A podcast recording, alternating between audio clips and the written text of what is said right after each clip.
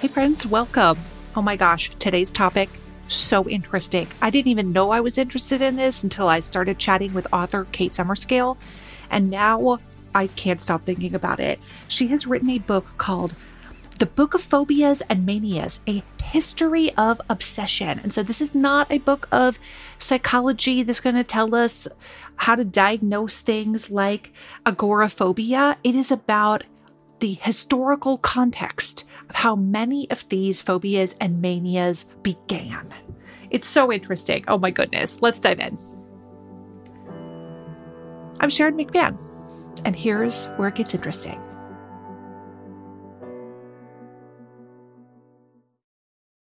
Well, I am really excited to be chatting about this fascinating topic. And I'm so excited to be welcoming author Kate Summerscale to the show today. Thanks for being here.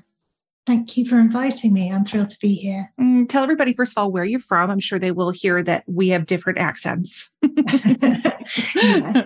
I'm British. I live in London. I wanted to chat with you today about your new book, which is unlike any book I have ever read. And I have read a few, probably a few thousand books. and I I just think so many people will find this fascinating. And your new book is called The Book of Phobias and Manias.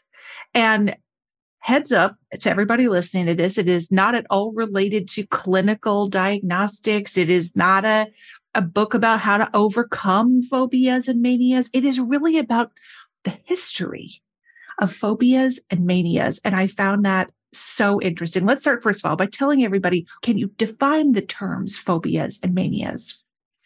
Well, phobias is put very simply a compulsion to avoid something, an aversion or very strong fear. And a mania is a compulsion to do something. Mm-hmm. Um, as a diagnosis, mania's fallen very much out of fashion. We instead often talk about things like obsessive compulsive disorders or collective panics or mass hysteria. But phobia is still very much used as a diagnosis. And according to the American Psychiatric Association's definition, it needs to be an extreme and irrational aversion or fear that has lasted for six months or more and that interferes with daily life. So those are, that's how you get diagnosed with a phobia. But in fact, many of us have aversions or dislikes or things that make us squirm that we might refer to as phobias. And it's just a question of degree, really, whether it's something that's diagnosed as an anxiety disorder or is just a little quirk that we carry with us. Mm. What made you interested in this topic? What made you interested in cataloging Phobias and manias, they're cataloged in sort of this very interesting alphabetical manner. And then there's a, a description of them and that sort of a historical connection to this phobia. What made you interested in this topic? I think I'm always drawn to stories about sort of everyday madness, kind of behaviors, fixations, obsessions that kind of verge on the insane, but are actually part of many ordinary people's experience. And these are the quintessentially, that's what phobias and manias are. They're sort of extreme obsessive states that we carry with us. And um, I just realizing that most of these conditions had been named in the last couple of hundred years at very specific cultural moments, I was fascinated to find out what caused that behavior or anxiety to be labeled, how it was labeled, what were the earliest cases, because I thought it could tell us something. Going to the roots of things can often, both of words and of the history of a, of a diagnosis or term, can often help us understand something about the anxieties that we have now. Um, so mm. there, there, are also anxiety disorders of one sort or another, but by going back into history and finding when they were identified or invented, I felt I could get a, a perspective on the modern condition too. Mm. Well, there are a lot of phobias in this book that I have never heard of. And so it was very interesting to read things that perhaps other people have a very strong aversion to. But one of the things that stuck out to me was a phobia that so many people I know have, which is a phobia where people are afraid of dolls. And I'm not talking about like a cabbage patch at Target or or what a British equivalent of like a something you'd give to a toddler. There is something about a doll on a shelf that people are just like, mm get that yeah. out of here. What can, can it is creepy. I don't want it to look at me. It's going to come to life probably haunted, you know, like all the reason that people have about like, I don't get that out of here.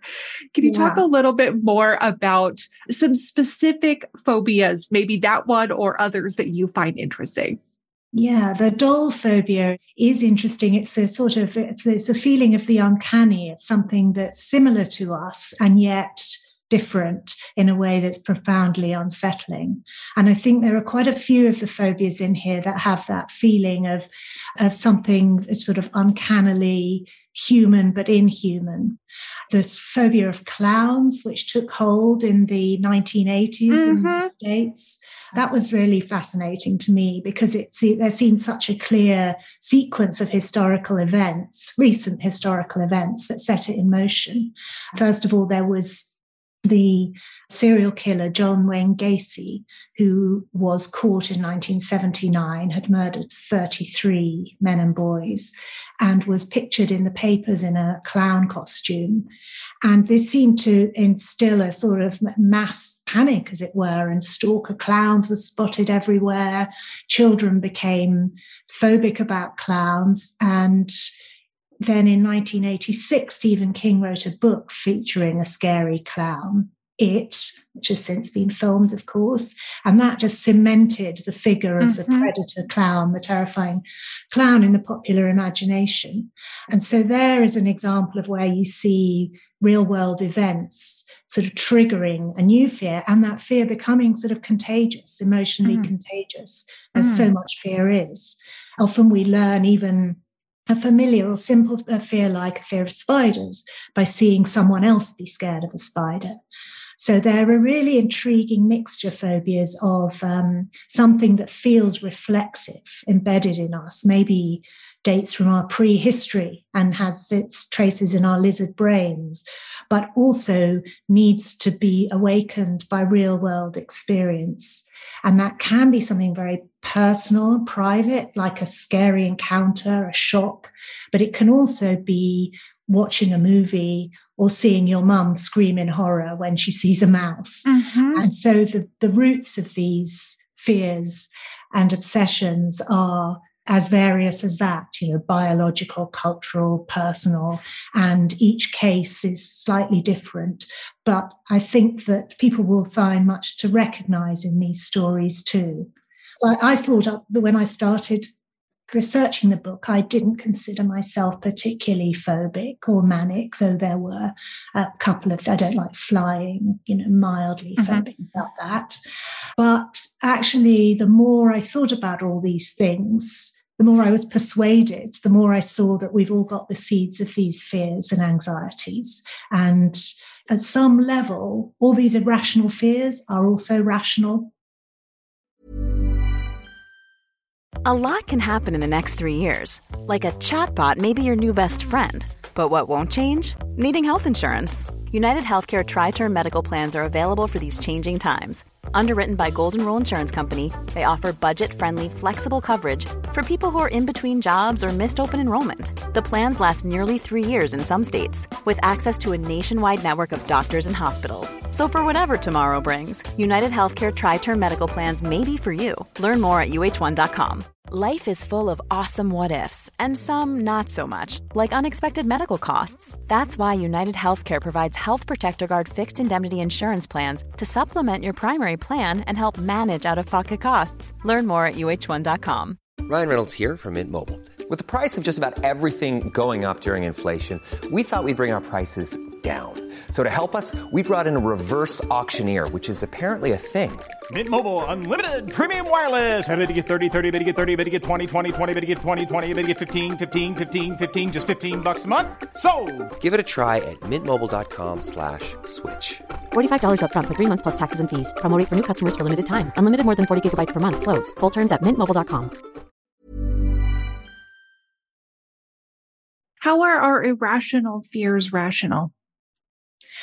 Well, in um, evolutionary terms, a lot of these fears made sense. So it made sense to be scared of snakes a long time ago because we might encounter them and they were very dangerous to us, some snakes in some places. Similarly, a fear of heights is obviously quite a useful reflex to have to make sure you don't fall off a cliff. And a fear of water is self preserving. But when they survive into situations where they're no longer needed and where they actually impede your safety, for example, if a fear of water gets in the way of you learning to swim, then the fear of water is working against your self preservation. Then they become irrational. And if you live in a society or a country where there are no poisonous snakes, it makes no sense to be scared of snakes. But perhaps somewhere, and there is some evidence, there have been experiments to establish this, that some of these fears are laid down so deep in us from before our prefrontal cortex is even developed that they are just there waiting to be awoken. Mm. So that's one way in which um, fears, even irrational fears, have a sort of logical origin. And similarly, all the fears that are related to disgust. So maybe a fear of, of insects, things that we recoil from. Alfred Hitchcock was terrified of eggs. Mm-hmm. and there's mm-hmm. something of the these sort of substances, kind of squelchy, slimy, gelatinous substances. That it, it does make sense, or it did make sense once, to recoil from those things because they might carry disease or dirt. They might make us sick. So a lot of this stuff can be traced back to that, but in many cases it's undergone various mutations and transformations. So you do, you wouldn't recognize that that's what we were responding to. Mm. There's a surprisingly common and very mysterious fear of buttons known as koumpounophobia, which apparently Steve Jobs suffered from, which is why he always wore those turtleneck sweaters. What? What? but when I mentioned, because this is a it's a phobia that particularly intrigues me because it seems so surprising. I did know somebody, worked with somebody who had it, and she couldn't wear buttons on her clothes. But when I've mentioned it to people, as often as not, they go, Oh, yes, my mum's got that. Or even, oh yeah, I've got that. I was having lunch with a friend and he, he said he had it and then pointed out that his girlfriend sitting opposite had no buttons on her clothes either for fear of triggering his phobia. And that phobia, there is evidence to suggest that a lot of people who suffer from it find buttons disgusting. These buttons have attached themselves to the disgust reflex, so you recoil from them as if they're diseased or toxic or poisonous or dangerous to us in some way. And I, I loved looking into the individual case studies of people who did have this fear mm-hmm. and where it might have come from in their personal histories. Mm. I know a number of people, and I would say that I suffer from perhaps a very low level of this of trypophobia, which is a fear of holes. Particularly for me, it's like a large number of holes that are very close to each other.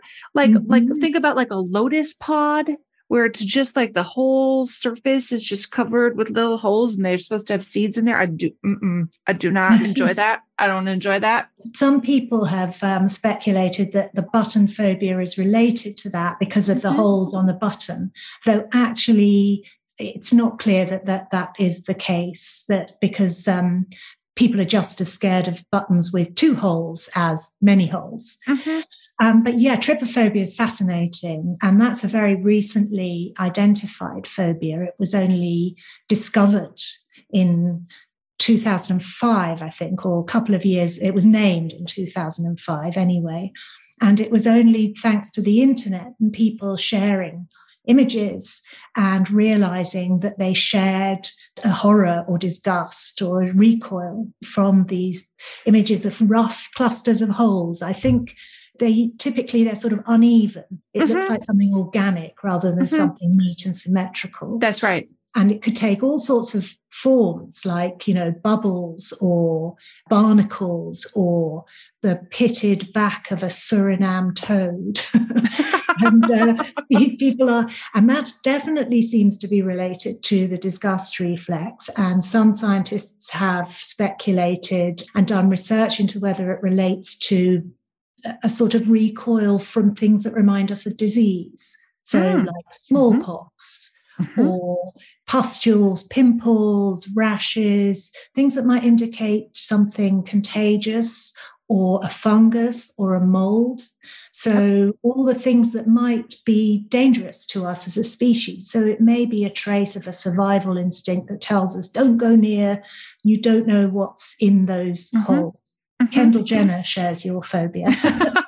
it's the only thing Kendall Jenner and I have in common, probably. but I can see that. I also really don't like pictures of things like smallpox or people who have some kind of contagious skin infection. I don't. Mm, I don't want to look mm-hmm. at pictures of that. Mm-mm. I can see that. That that makes sense in my mind.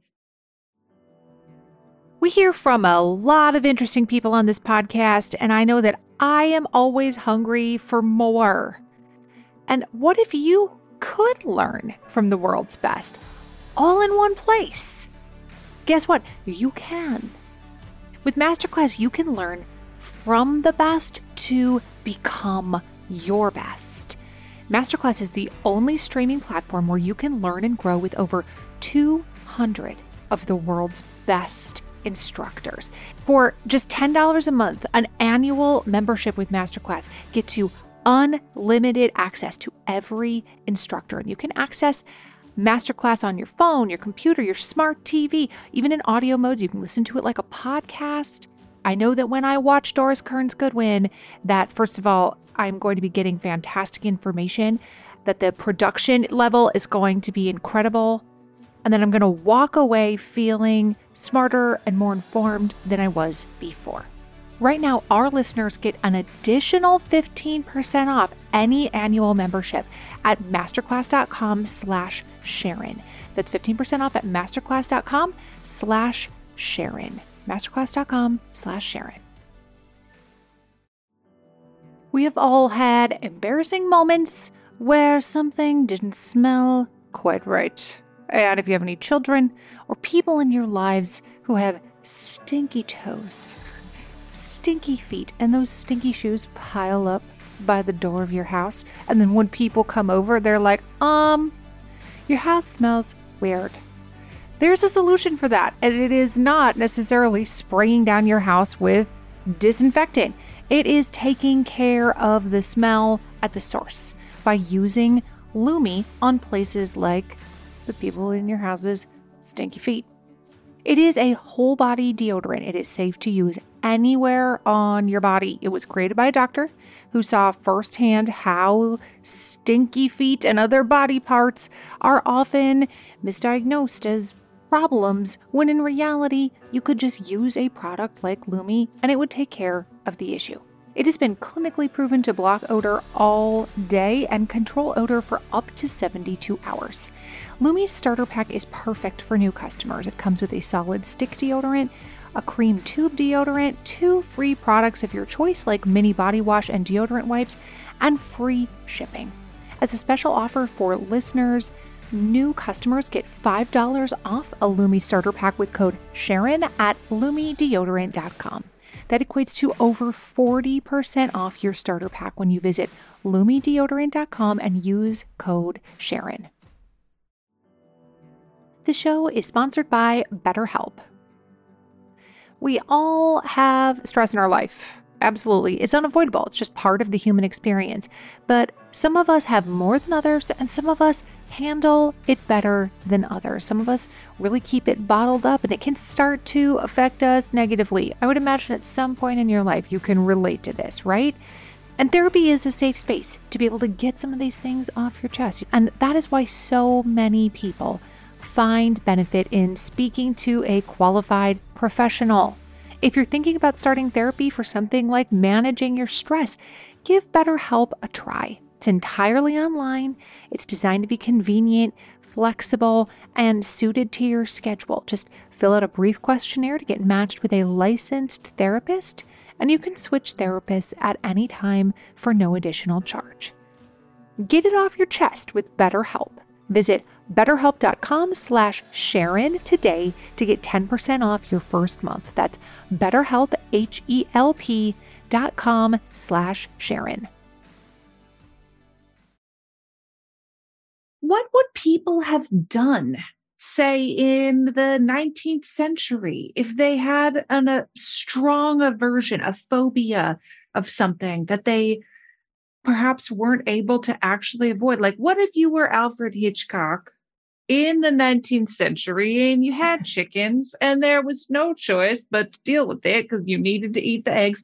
What would people have done? Just, you know, like now we feel like there are treatment options potentially. We can see somebody, or some people might take medications, or there's exposure therapy. What would people have done 150 years ago? Well, I guess, I mean, the, um, exposure therapy has probably been used for a long time, one way or another. I've come across examples from a long time ago of people, sort of in the 18th century, been, being encouraged to gradually train themselves to become familiar with the object of their fear, like a frog. And actually, these sorts of treatments, like exposure therapy and talking therapy, cognitive behavioral, virtual reality therapy, are incredibly effective for phobias. But I mean, more effective than treatments for most anxiety disorders. But most people choose instead to just avoid the thing they fear. So rather than tackle the fear, they just avoid the object. And I guess that's what would have gone on in the in the 19th century. It's taken, and it was in the 19th century that most of these conditions got names. Mm-hmm. And in a way, the naming of a thing kind of is a helpful generous thing. It sort of validates your experience. It gives you a group of fellow sufferers. So you're agoraphobic or you suffer from taphophobia was a 19th century phobia, which was the fear of being buried alive, which in the 19th century was more common than it is now because um, the methods for establishing whether somebody was really dead were less mm-hmm. sophisticated. Mm-hmm. So being buried alive was something that that did happen. So, by being named, these um, fears gave the sufferer a sense of being out of the ordinary, but not insane, just in a kind of group that could give them some, some solace. The psychiatrists were naming these phobias at a rate of knots at, at that point. There were just um, long lists of them produced by the end of the century. Was the motivation to name them based on perhaps a psychiatrist's desire to create conditions that they could treat? Or was it more benevolent than that? What was psychiatry's motivator for wanting to name these things? I guess that was a part of a whole Victorian 19th century urge to classify and name, to translate human emotions into sort of medical categories. And yeah, I think that part of it will have been the physician or psychiatrist kind of making his name by identifying a new condition and writing a paper about it and becoming known as a specialist and an expert and um, getting custom. So mm. that would be part of it. And in fact, that element of diagnosing these conditions continues so that I've seen people write about how the social phobias, which were really identified in around about 1980, meant that if they were accepted by the psychiatric establishment, it also meant that the pharmaceutical companies could diagnose drugs, that these were medical conditions. So instead of being very shy, you had a social phobia and mm-hmm. it could be treated.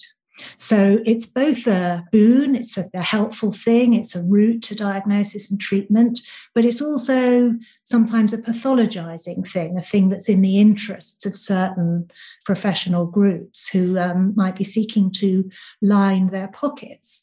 And it could also pathologize kind of ordinary experiences in a way that is not helpful so that shyness is no longer a, an acceptable way of being, as it were. It's instead to been turned into a diagnosis and is something that's a disorder instead of personality trait. Listen, I know if you pick up any kind of beauty magazine or you follow an influencer, there's like a new skincare product every single day of the week, and it can be really difficult to know which ones to even try, like which one is worth your money. And if you're tired of cycling through ineffective skincare trends and overcomplicated routines, you might be excited to know that one of today's sponsors is OneSkin. Their products make it easy to keep your skin healthy. No complicated routines, just simple, scientifically validated solutions. The secret is OneSkin's proprietary OS1 peptide.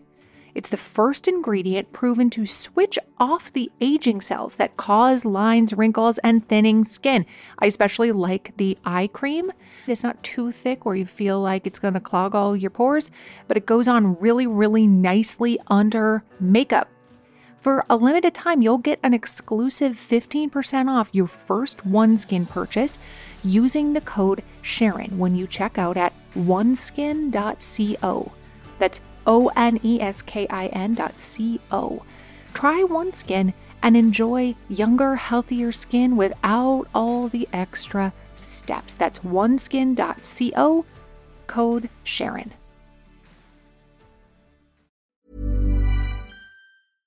This message comes from BOF sponsor eBay. You'll know real when you get it. It'll say eBay Authenticity Guarantee, and you'll feel it. Maybe it's a head turning handbag, a watch that says it all, jewelry that makes you look like the gem, or sneakers and streetwear so fresh every step feels fly. eBay gets it. So look for the blue check mark next to that thing you love and be confident that every inch, stitch, sole, and logo is checked by experts. With eBay Authenticity Guarantee, you can trust that feeling of real is always in reach. Ensure your next purchase is the real deal. Visit eBay.com for terms. Planning for your next trip? Elevate your travel style with Quince. Quince has all the jet setting essentials you'll want for your next getaway, like European linen, premium luggage options, buttery soft Italian leather bags, and so much more. And is all priced at 50 to 80% less than similar brands. Plus, Quince only works with factories that use safe and ethical manufacturing practices. Pack your bags with high-quality essentials you'll be wearing for vacations to come with Quince. Go to quince.com slash pack for free shipping and 365-day returns. You mentioned in your book that one of the founding fathers of the United States, Benjamin Rush, was fascinated with naming phobias. And I wondered if you could talk a little bit more about him. In 1786, he was a physician as well as a founding father, and um, he wrote a couple of papers about phobias and manias. And he was really the first to treat them as psychological conditions.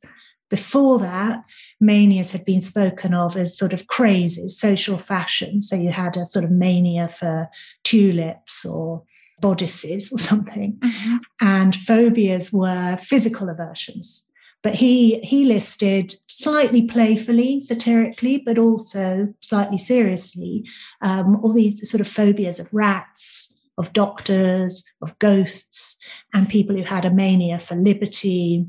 That was really the sort of foundation stone of the whole practice of defining which fears were rational and which were irrational, and which enthusiasm was were rational and which irrational. And that's what carried on throughout the 19th century and um, resulted in this great list of phobias and manias. All sort of um, often the phobias were named from the ancient Greek. So you translate a word into ancient Greek. So cat is ailuro, stick phobia on the end, and you've got ailurophobia, and that's a fear of cats. And it sounds much more authoritative and scientific, put mm-hmm. that way. Mm-hmm, mm-hmm. Benjamin Rush is such an interesting character. He was a founder of Dickinson College and educated many, many thousands of doctors. But I found it so interesting that he identified a mania for liberty Yes. Yes. that sounds like a uniquely American mania. yes. It's interesting that he identified it as a mania that, that there was such a thing in America as an excessive desire for liberty. still is, still is, Kate.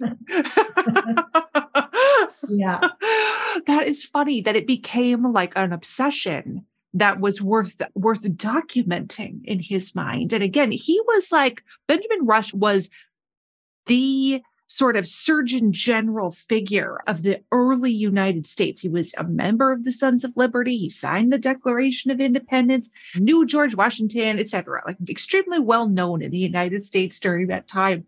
And that cracks me up to think about him being like, some of y'all some of y'all, I don't know. Even he was like, it's a bit much. Even one of the founding fathers was like, y'all got to dial it back. nice. Yeah. that made me laugh. I just thought that was such a fun, a funny observation in your book. And I, I, something I would have never, ever, ever thought to look up. I don't even know that I would have been like, you know, let me research the history of phobias and manias. It probably would not have been something on my list of topics to tackle. But having read this book, I saw what a fascinating history it is related to, in many ways, social commentary about what was happening in the that part of the world at that time that perhaps gave rise to a phobia or a mania like the mania for liberty or like as you were saying a phobia of clowns. There's so many things where i'm like i had never made that connection before but now that you bring it up it makes complete sense. Yeah. There was kleptomania which really hmm took off with the rise of the department store in the late 19th century. Because before that, um, people had gone into a, a, store and made an exchange across a counter, asked for goods, paid the money. And with department stores, you were allowed suddenly to wander about, to pick things up and put them down. And it became extremely tempting to slip something into your voluminous skirts.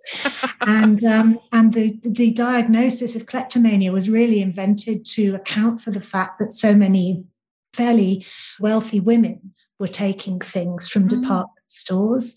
And so instead of being charged with shoplifting, they could be diagnosed with kleptomania. So mm. instead, and it's one of those things that cuts both ways. In a way, it was a way of letting them off the hook so that you wouldn't be prosecuted for theft. It was forgiving and indulgent. But also, it sort of takes away the will. It's sort of saying these women were operating under a compulsion, a disorder in their brains, rather than sort of reading into it a bit more and thinking, yeah, but why did they do it? What were they, what was going on here?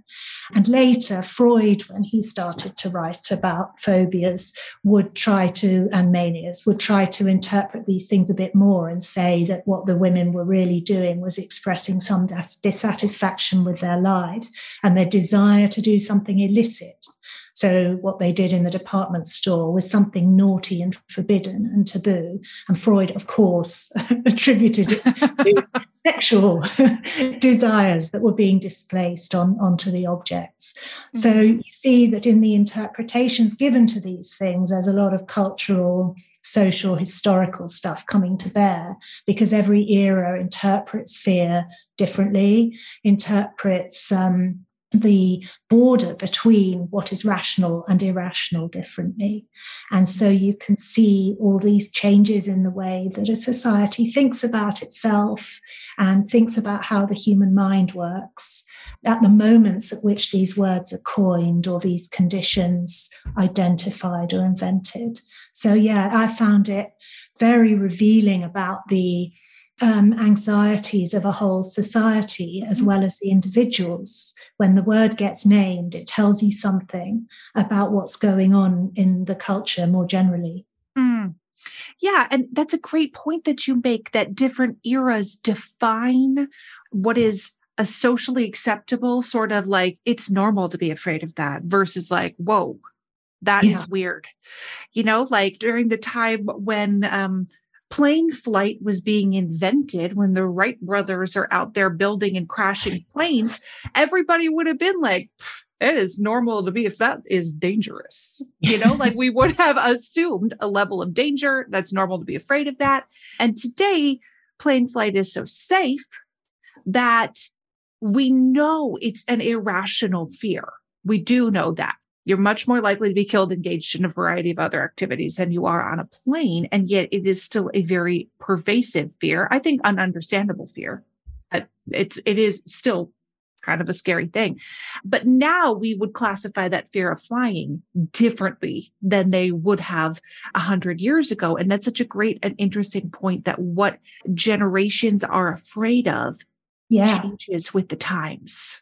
There's a good example of that is um, the fear of germs and dirt, which Mm. really took hold in the 1880s in the States when there was a new new theories of the spread of disease through germs were being disseminated. So it was a kind of very an obsessive fear of dirt and germs, but it was triggered by real fear, scientific um, advances and breakthroughs. And lots of sufferers of obsessive compulsive disorder might be with hand washing and might manifest the behaviors associated with that phobia. But then during the pandemic, I read a piece by somebody who did have very heightened health anxieties and phobias. And she said it was actually kind of bliss to go into the supermarket and find everyone behaving like her. You know, but people were wearing gloves, people keeping the distance from each other, people disinfecting their hands. And um, the behavior that had been had marked her out as a freak, you know, pathological, disordered, as mentally ill, was suddenly being taken up by everyone around her, and it was strangely consoling. So yeah, they're very fast, you know, in a matter of weeks, the border between rational and irrational behavior had changed. Mhm. And we're yet to see what the legacy will be of all those lockdowns and heightened health anxiety during the pandemic. There's reportedly been, and understandably, a great rise in agoraphobia or fear of leaving the house, especially among children who may have spent a big sort of percentage of their lives um, being told, being kept indoors and being discouraged from associating in public places. So the wars, pandemics, things like that can trigger very sudden, dramatic changes in what we consider rational and rational, and also what what the sort of big fears are, what the big hmm. anxieties of a society are. How common are are phobias and manias? Do you have a handle on, you know, like an approximate percentage of people that suffer from these? Yeah, I do with phobias. Manias are difficult because they're just subsumed into so many different psychiatric categories, really. All the sort of compulsions, you know, whether it's a compulsion to pluck your hair or pick your skin or wash your hands or number compulsions, counting. I don't have a figure for that. But phobias, um, there have been a couple of really big worldwide surveys gathering together different studies. And the estimate is that one woman in 10 has a specific phobia and one man in 20. Then another, uh, I think in America it's 7% of the population, in Britain 12 have a social phobia. So um, those are two different types of phobia. The specific phobias are about the objects, actions, situations, and the diagnosable ones. But th- these figures, the one woman in 10, one man in 20, are for diagnosable phobias, which, as I described, are things that interfere with your normal life rather than just heightened fears. So, actually, much more widespread than that in terms of the things that make us irrationally anxious.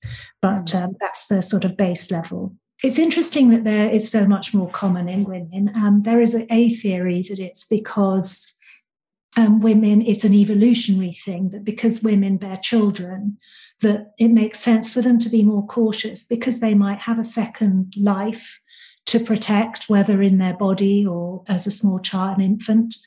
But equally, you could say women might be considered more phobic because their fears are more often dismissed as irrational.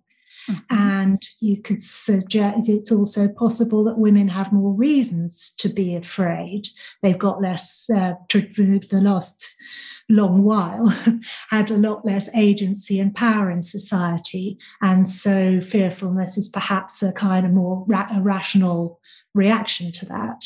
And situations like public spaces might feel less accommodating and pose more risks. Mm. So, as with all these things, you know, it's it'll be a mixture of the of the kind of genetic and biological and the and the cultural, social.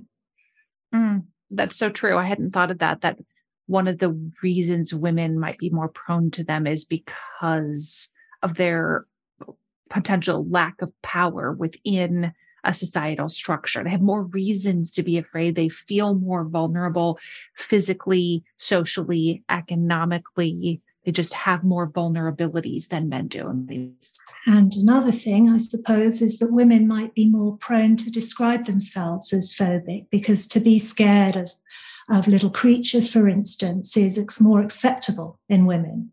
So men who mm-hmm. need to put on a kind of, you know, brave front might be less willing to admit to their fears, whereas it, in women it can even be seen as sort of charmingly mm-hmm. feminine to be frightened. That's right, like to call somebody bigger and stronger to come take care yes. of this spider. yes. yeah. Mm-hmm. So those um, cultural stereotypes get internalized and allow us to express things or or elaborate on fears that we might otherwise suppress or shut up about or try to get over. Mm, that's so true. Yes if if a man was like somebody needs to come kill this spider they would then be subjected to perhaps merciless teasing and they yeah, would be ridicule. differently. Ridicule that's right yes. Yeah. what do you hope that somebody who reads your new book what do you hope they take away from it?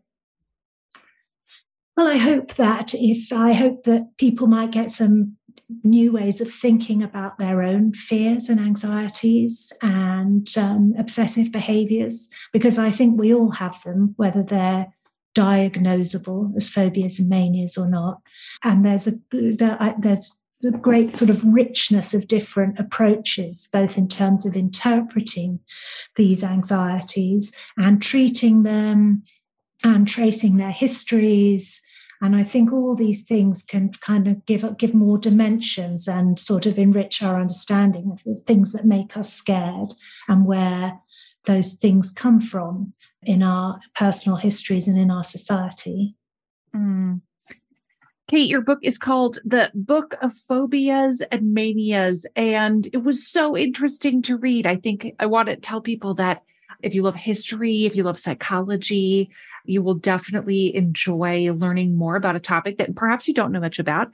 But it's also written in such an uh, immersive, sort of engrossing way as you sort of go through these phobias and manias alphabetically. It's not overwhelming. It's not like, here's your psychology pharmacology textbook you know like it's not it's not at all like that i think it was just so interesting to learn some of the things that i picked up from your book so congrats on your incredible work Thank you so much. Thank you. I'm mm. glad you enjoyed it. I really did. And I'm so grateful for your time today. Thank you so much for being here. Thank you. Thanks very much. Thank you so much for listening to Here's Where It Gets Interesting. And I'm wondering if you could do me a quick favor. If you enjoyed this episode, would you consider leaving us a rating or a review or sharing a link to it on your social media? All of those things help podcasters out so much. Here's Where It Gets Interesting is written and researched by executive producer Heather Jackson. Our audio engineer is Jenny Snyder, and it's hosted by me, Sharon McMahon. See you again soon.